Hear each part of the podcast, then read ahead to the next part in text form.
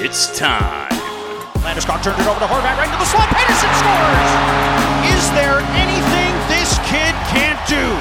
For Locked On Canucks. Now Pettersson out the right wing side. Saucer pass left circle. Boeser shoots and scores! It was good that Brock Lesnar got a goal. You gotta be joking me! The kids continue to get it done. With Justin Morissette. He's a weird dude, yeah. It's good to have weird dudes.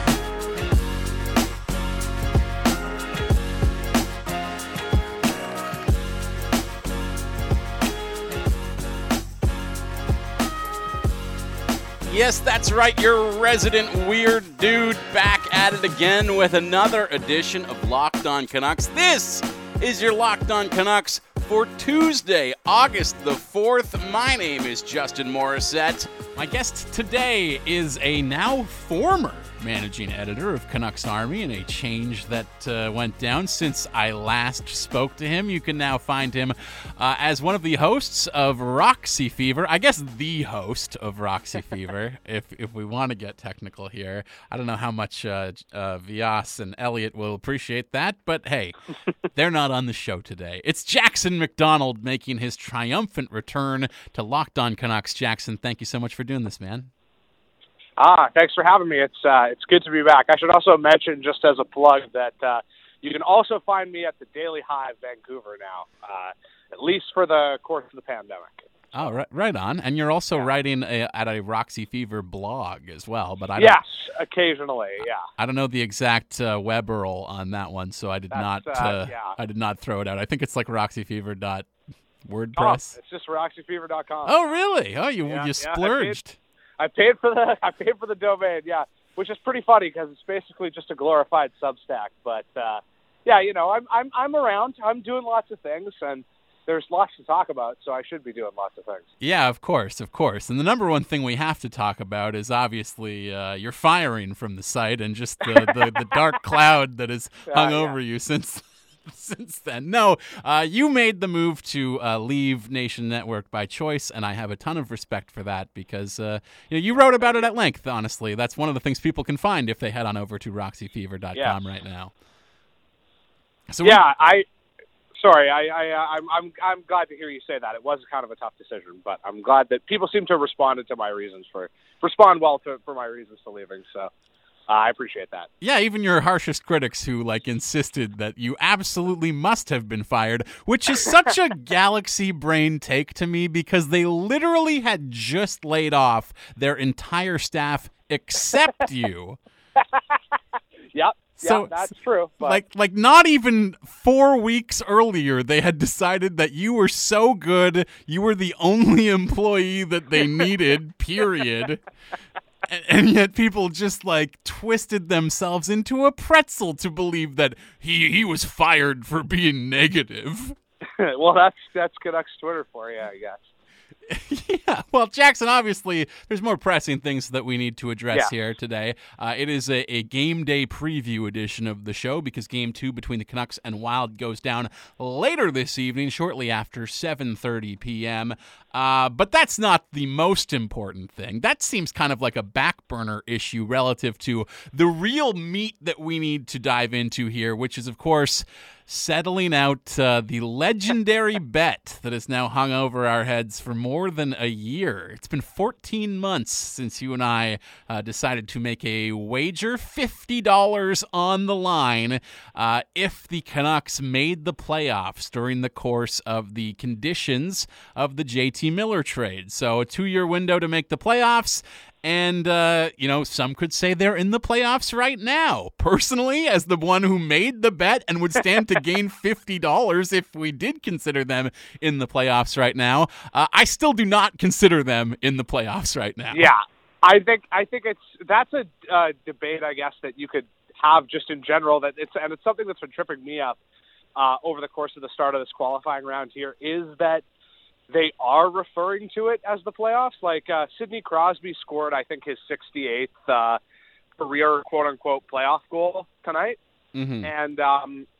And the broadcasters were saying, oh, he's now, tied Gordie Howe's playoff record. And it was frustrating because every time people mentioned this, or whether they were mentioning Dominic Kubalik's 5-point game or whatever. The Kubalik one is the one that drives me insane. Because it's they're saying, oh, it's the, you know, it's these playoff records or whatever, and it just feels like it's not really true to the spirit of what the playoffs actually are, considering 24 teams have made it, quote unquote, and obviously with regards to our bet, the outcome of this series is going to determine whether it's going to help determine the conditions on that Miller pick in the first place. So even the NHL kind of is acknowledging that it's not really the playoffs, but I think for a more casual audience, it's like, what do you call it? You know, if you don't call it the playoffs, then it just starts to get too confusing. It's the Stanley Cup qualifying round, which is completely different from the Stanley Cup playoffs. Yes. It's a bit of it really is Schrodinger's playoff. Yeah, absolutely. It both is and is not the playoff. I was waiting for you to finish your answer there so that I could say that exact comment. but like, I understand why they would do this, because, like, what do you do with the goals and points that are scored in this round if you don't refer to them as playoffs? You would have to basically put them in like a phantom zone that we will never hear from again, because there will never be, fingers crossed, the conditions that we are seeing at play right now to create this sort of situation ever again. So is it just like exhibition points? Because we don't really count preseason points. They're not really a recorded statistic necessarily at the end of someone's career. And in a way, this kind of does feel like the exhibition round of the playoffs. Absolutely. But I'm hoping that will change this evening, because that's kind of been my takeaway from the game twos that we have seen thus far, is that there is a certain level of dislike now between the teams who are going up against each other, and that has led to intensity and physicality, certainly, in these games that might have been missing from game one. Because, look, I had to listen to Elliott Friedman, and I don't say I had to listen to it like it was torture. I love listening to Elliott Friedman's weekly hits on Sportsnet 650, but this week he talked about the fact that was big boy hockey. That was a nasty game, and this is going to be a nasty series. And, you know, our friend Thomas Drance agreed with him and said that there was a good deal of nastiness and dislike between those two teams in game one. Jackson, personally, man, I don't know what game those guys were watching, because, yes, one team might have had some playoff intensity, but it really felt like the Canucks were just sound asleep largely through much of game one.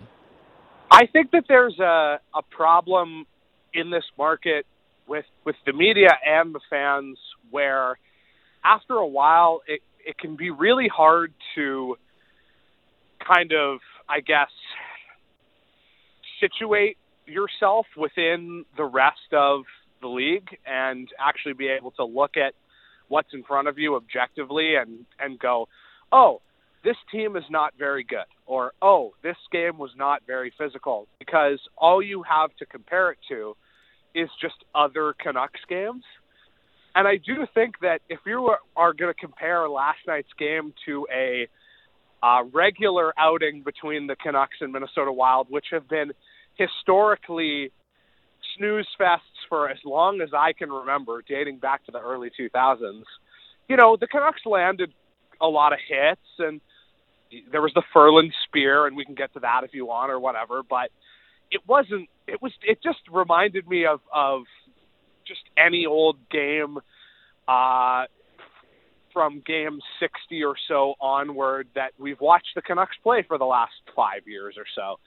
So it didn't strike me as particularly mean or nasty, but there were at least a lot of hits, I guess. So maybe you just had to be in the building or something. But yeah, I agree. I'm not really sure what those guys were getting at there. Especially when you look at, in particular, the duo of Tyler Toffoli and Tanner Pearson, who, like, honestly could have just been asleep for the entire game. Like, both guys basically forgot how to play the puck, period, at all.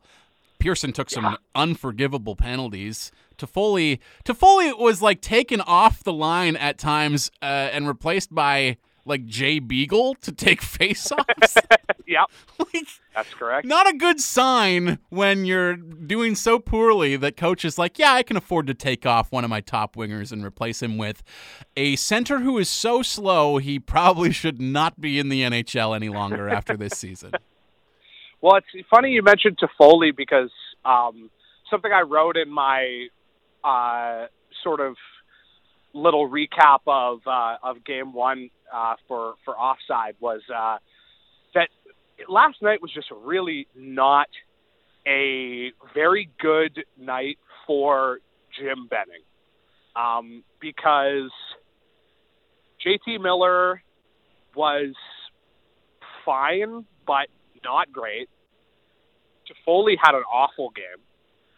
And Tyler Myers was easily their worst defender, at least in terms of on-ice shot share and expected goals.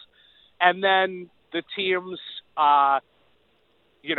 two of the team's top 10 picks from the last 5 years and their big free agent signing from 2016 were in the press box. So it just really, you want to talk about bad signs.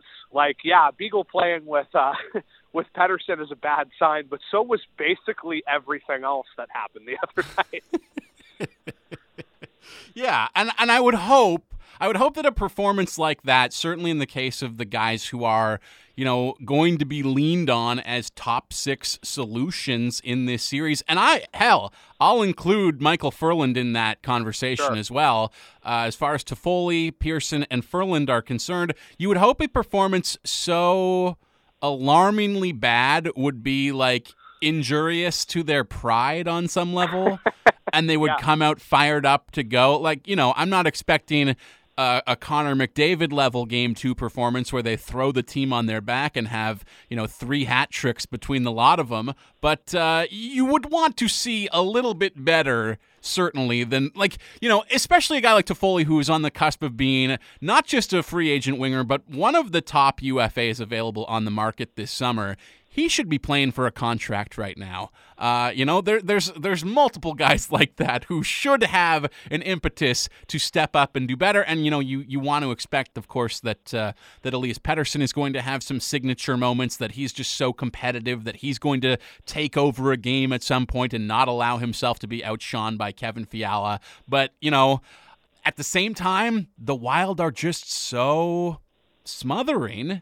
And that has been a consistent issue for this Canucks team all year long. I was talking to JD Burke on the show yesterday and saying, even when they were rolling, even at their hottest peaks all season long, if they caught a team that played a defensive structured system, not even a good team, just a team that had structure, they were going to have trouble. And when I look at Minnesota and the things they do well and the way they're coached by Dean Evason, I don't want to be an alarmist and say this team is, headed for a sweep here. This is not going to go well because I want them to wake up.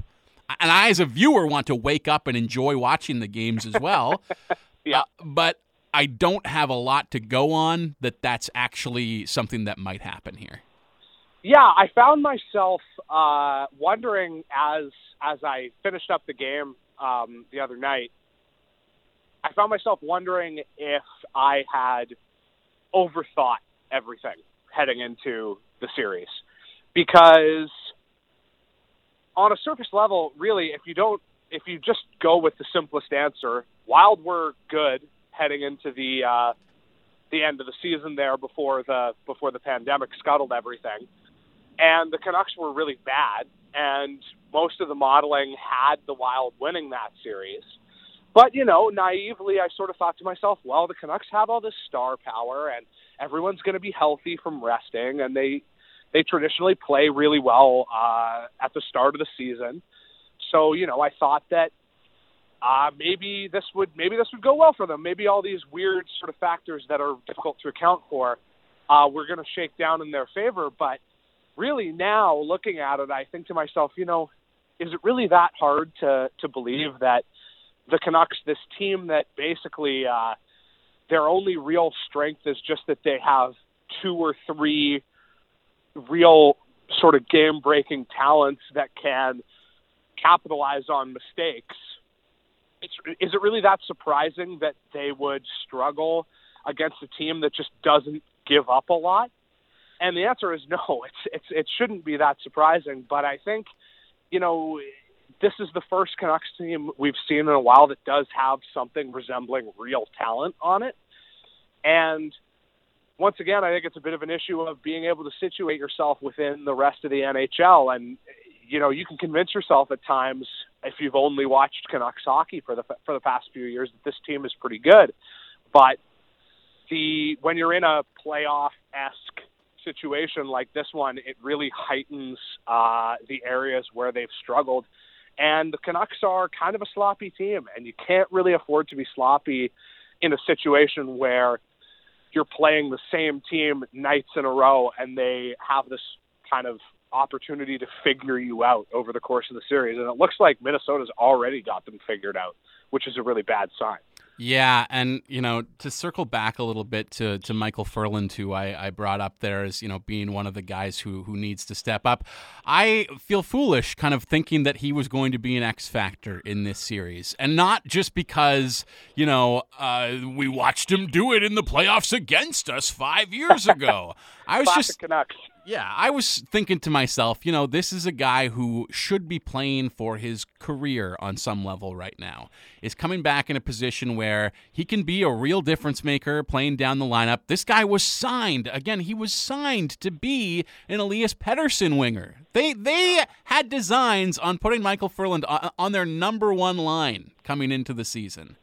Back when JT Miller was still penciled in as a Horvath winger. And, of course, all sorts of things have happened in between now and then. But I just looked at his inclusion in the lineup headed into this series as a wild kind of X factor. You know, this possibility that he could be somebody who would be playing at another level, playing out of his mind, and also, you know, giving this team much-needed scoring depth from below the top six if they were going to put him in a top-nine role, which they did. And honestly, like, I was expecting somebody to be playing for their hockey life, and instead it seemed like he went out there and was trying to be put back on the shelf almost immediately.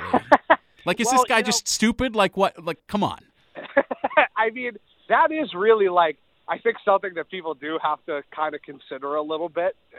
Just, you know, it's I saw a lot of people kind of trying to blame the league and the team for, why is, you know, Ferland out there fighting? And it's just like, at this point, with all the concussion issues that he's had, if he wants to fight, that's on him. You know, like I think after a certain point, you have to just wonder, like, maybe this guy's just maybe he's just got a poor sense of self-preservation or whatever. But, you know, I'll give him one thing, which is that when I think about Canucks from Canucks performances in Game 1, and I think about who was noticeable, Michael Ferland was probably the most noticeable Canuck on the team. He was noticeable for bad reasons, like, you know, spearing Ryan Hartman, who was on the bench. Not even the guy who was holding his stick. Yeah, exactly. But, I mean, at least it seemed like he was trying to do something in a game where you might say at times it looked like the Canucks lacked passion. He at least had it, but he just decided to execute in probably the worst way possible. And, you know, now I find myself wondering if he's going to stay in the lineup or not. I mean, I thought he was going to get suspended. I was surprised that he just got a fine. But especially with, you know, the guys I mentioned before who are in the press box for Game 1, you do have to wonder if there's going to be some movement there in the bottom six and some guys coming out of the lineup to shake things up. Yeah, and I know I just kind of wagged my finger at him, but in defense of Michael Ferland for choosing to engage in that fight pretty early in the first period, I think, you know, maybe this is just like the wrestling brain in me, but I fully understand the need for a guy to go out and in his return to action push himself to the physical limit of the most extreme thing he will be required to do, just to prove even to himself mentally, as a mental thing entirely for him, that he can do that and it won't stop him. And once you get that out of the way, you're comfortable to feel the way that you normally do and play the way that you normally would. I think that's like very valid, but I also think it's a completely stupid and insane decision as well. Absolutely. I mean, the big issue with it is obviously that fighting doesn't have a tangible effect on the game. But at the same time, you know, I saw people kind of, to borrow a term from you, sort of wagging their finger at him. And I did think to myself, you know, I'm sorry, but if the guy's too afraid to fight, and that's the thing that he does, it's not like every player goes out and fights, but Ferland does. He's been known to do that. And if he's too afraid to fight, then he's going to be too afraid to get his bell rung. And if he's too afraid to get his bell rung, then he's not going to be effective. Just the style of play that he plays. So at that point, I really do think it was just as simple as he went out there, he fought to prove to himself that he could do it. And, you know, it wasn't even the dumbest thing he did in that game. It was only the second dumbest thing that he did. But, I give him credit, like I said, just for trying. He clearly wants to be back and he wants to make an impact. And I really got to question the decision-making. But it's something, at least, in a game where the Canucks really weren't giving us much of anything. Yeah, and honestly, listening to you just talk about what he would be scared of or the criticisms that he might face if he didn't go out and play the way that he always played, that was the exact criticism levied at Sven Berchi back in preseason. Yeah. I didn't think it was accurate. I thought it was completely made up, honestly.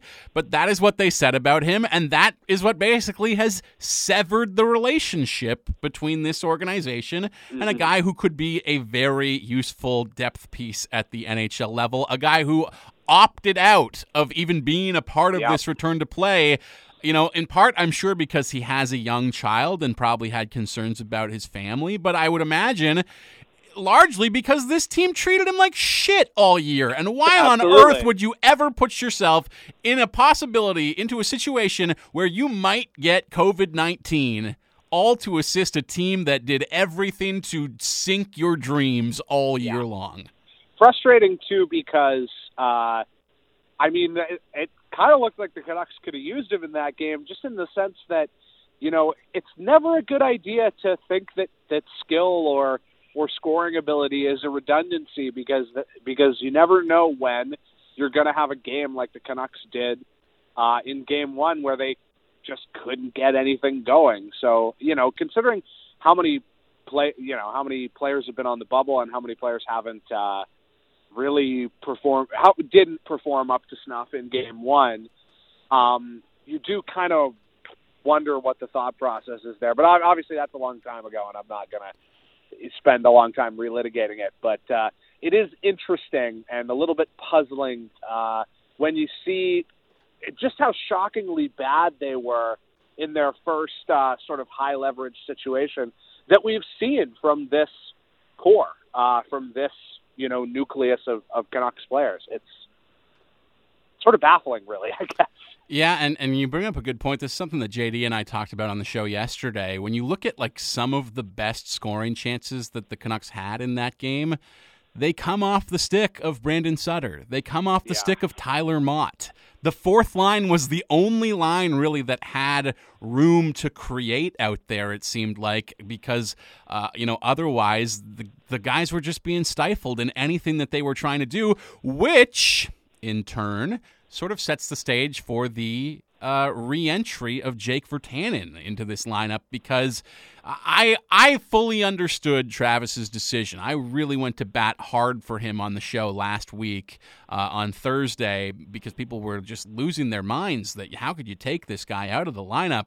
Yeah, he gives you 18 goals, but his deficiencies really, really hurt you in ways that are going to be very, very noticeable in the playoffs. And that might still be true, but also I'd kind of rather have him out there generating fourth line chances than a Jay Beagle, for example, or a Brandon Sutter, as it were. So, there's a very easy entry for redemption here for Jake Virtanen.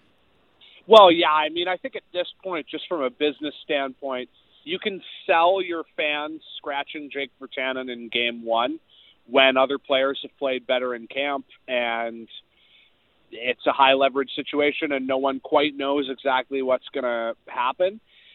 After the performance in game one, though, I think it would be hard to sell that to your fan base again because no one played well. So and no one scored. So at that point, keeping a guy who had 18 goals in the press box is kind of a tough sell. Even though I completely agree with you, I think the decision made perfect sense under the circumstances, especially when you consider that the team has to address a certain amount of penalty killers. Yeah. And that the top six is set. And so it really, they only had a few spots open for a guy like Jake Virtanen. And Ferland and McEwen were just better in camp.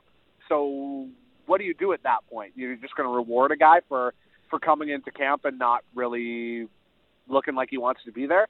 But now at this point, it's just, they have to try something different, and I think it would not be well received if they didn't at least try Virtanen.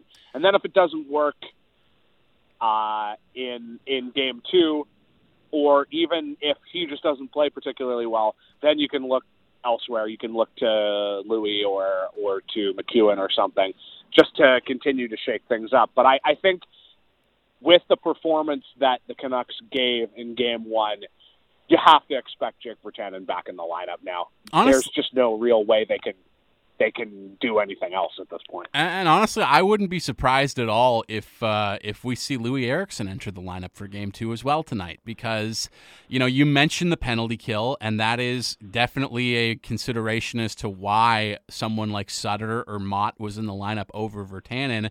And I would imagine that penalty killing still is going to be top of mind for Travis Green because he gave up nothing at 5-on-5 in game one on Sunday night. I mean, his team gave up a ton of chances, and Jacob Markstrom had to be sensational, certainly early in the first period into the opening 10 minutes of that game. But in terms of goals surrendered, it's 2 power play goals and an empty netter. Like, you need to focus on that penalty kill.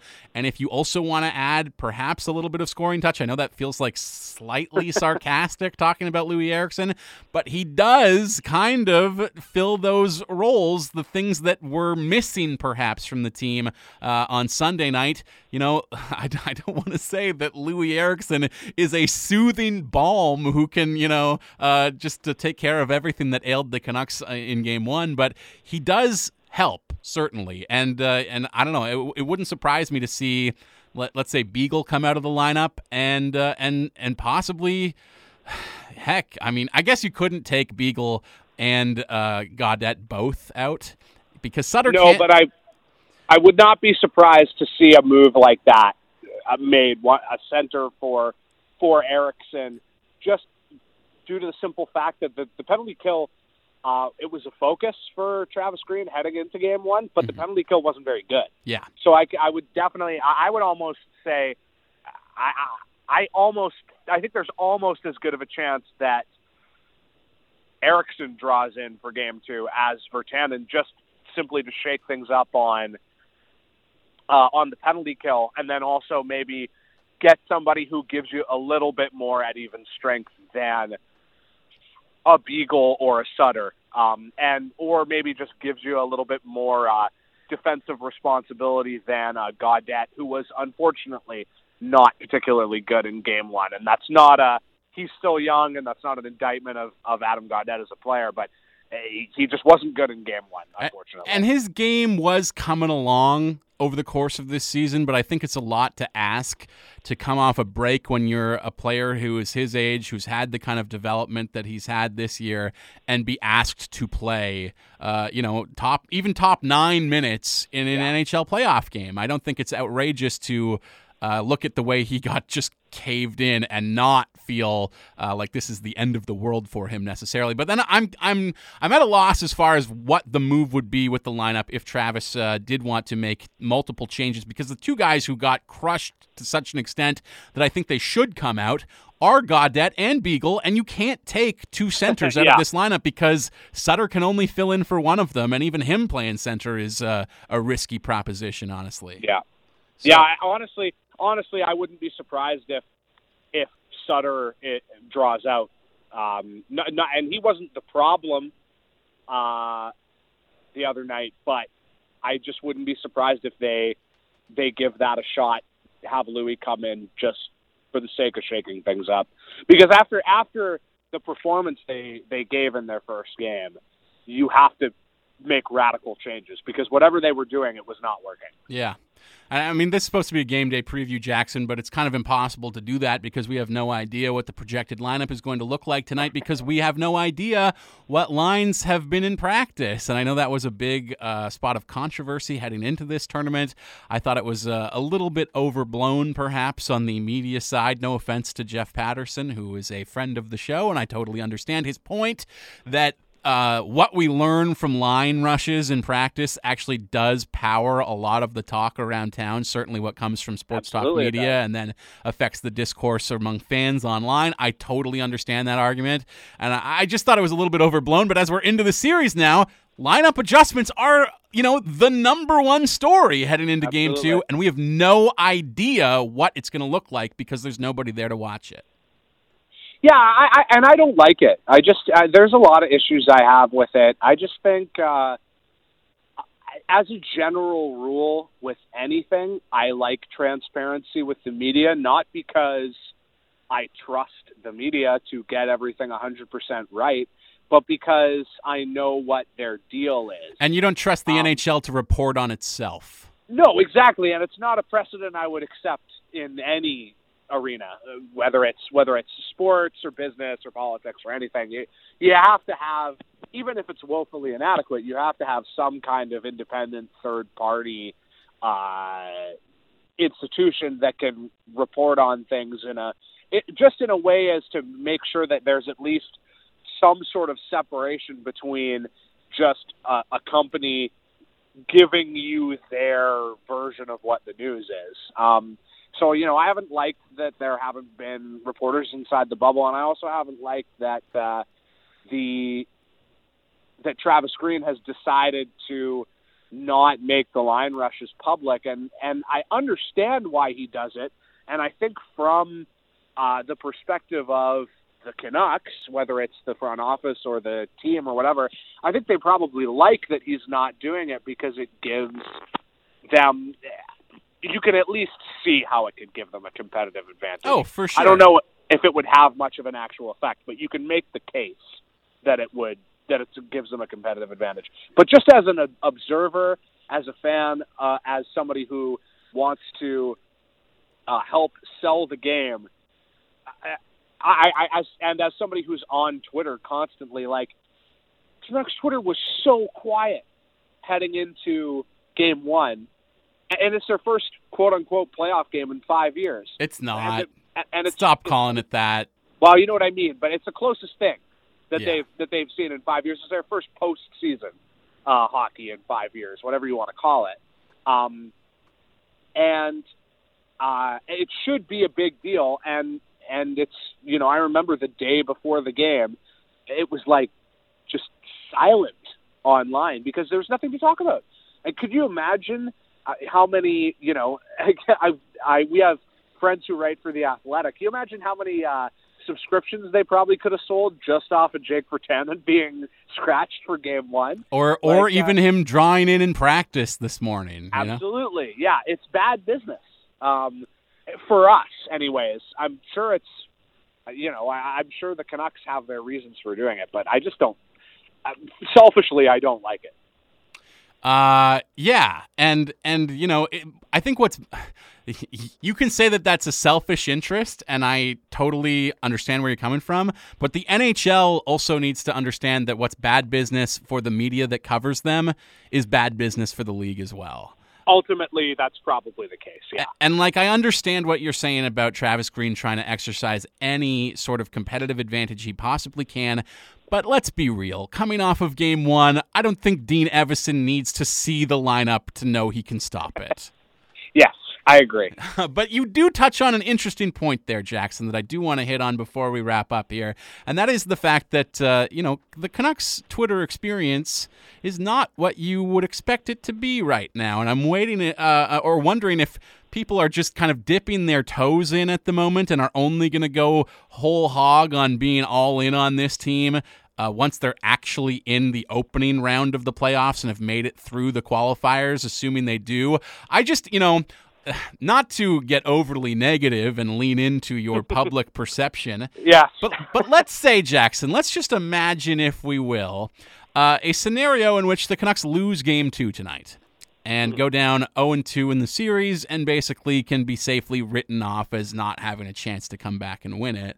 When we talked about this being Schrodinger's playoffs, I do feel like the same sort of thing that we see play out with regards to the World Junior Tournament every year and Canada fans is likely to play out here with Canucks fans, where when Canada wins the World Juniors, it's amazing. It's the greatest thing that's ever happened.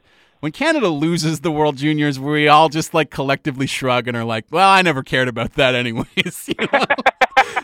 Absolutely. And that's kind of what I'm expecting. Like, if the Canucks go down 0-2, people will just, like, tune out and be like, this isn't real. This was never real anyways. Who cares? This is all a fake playoff, so on, etc.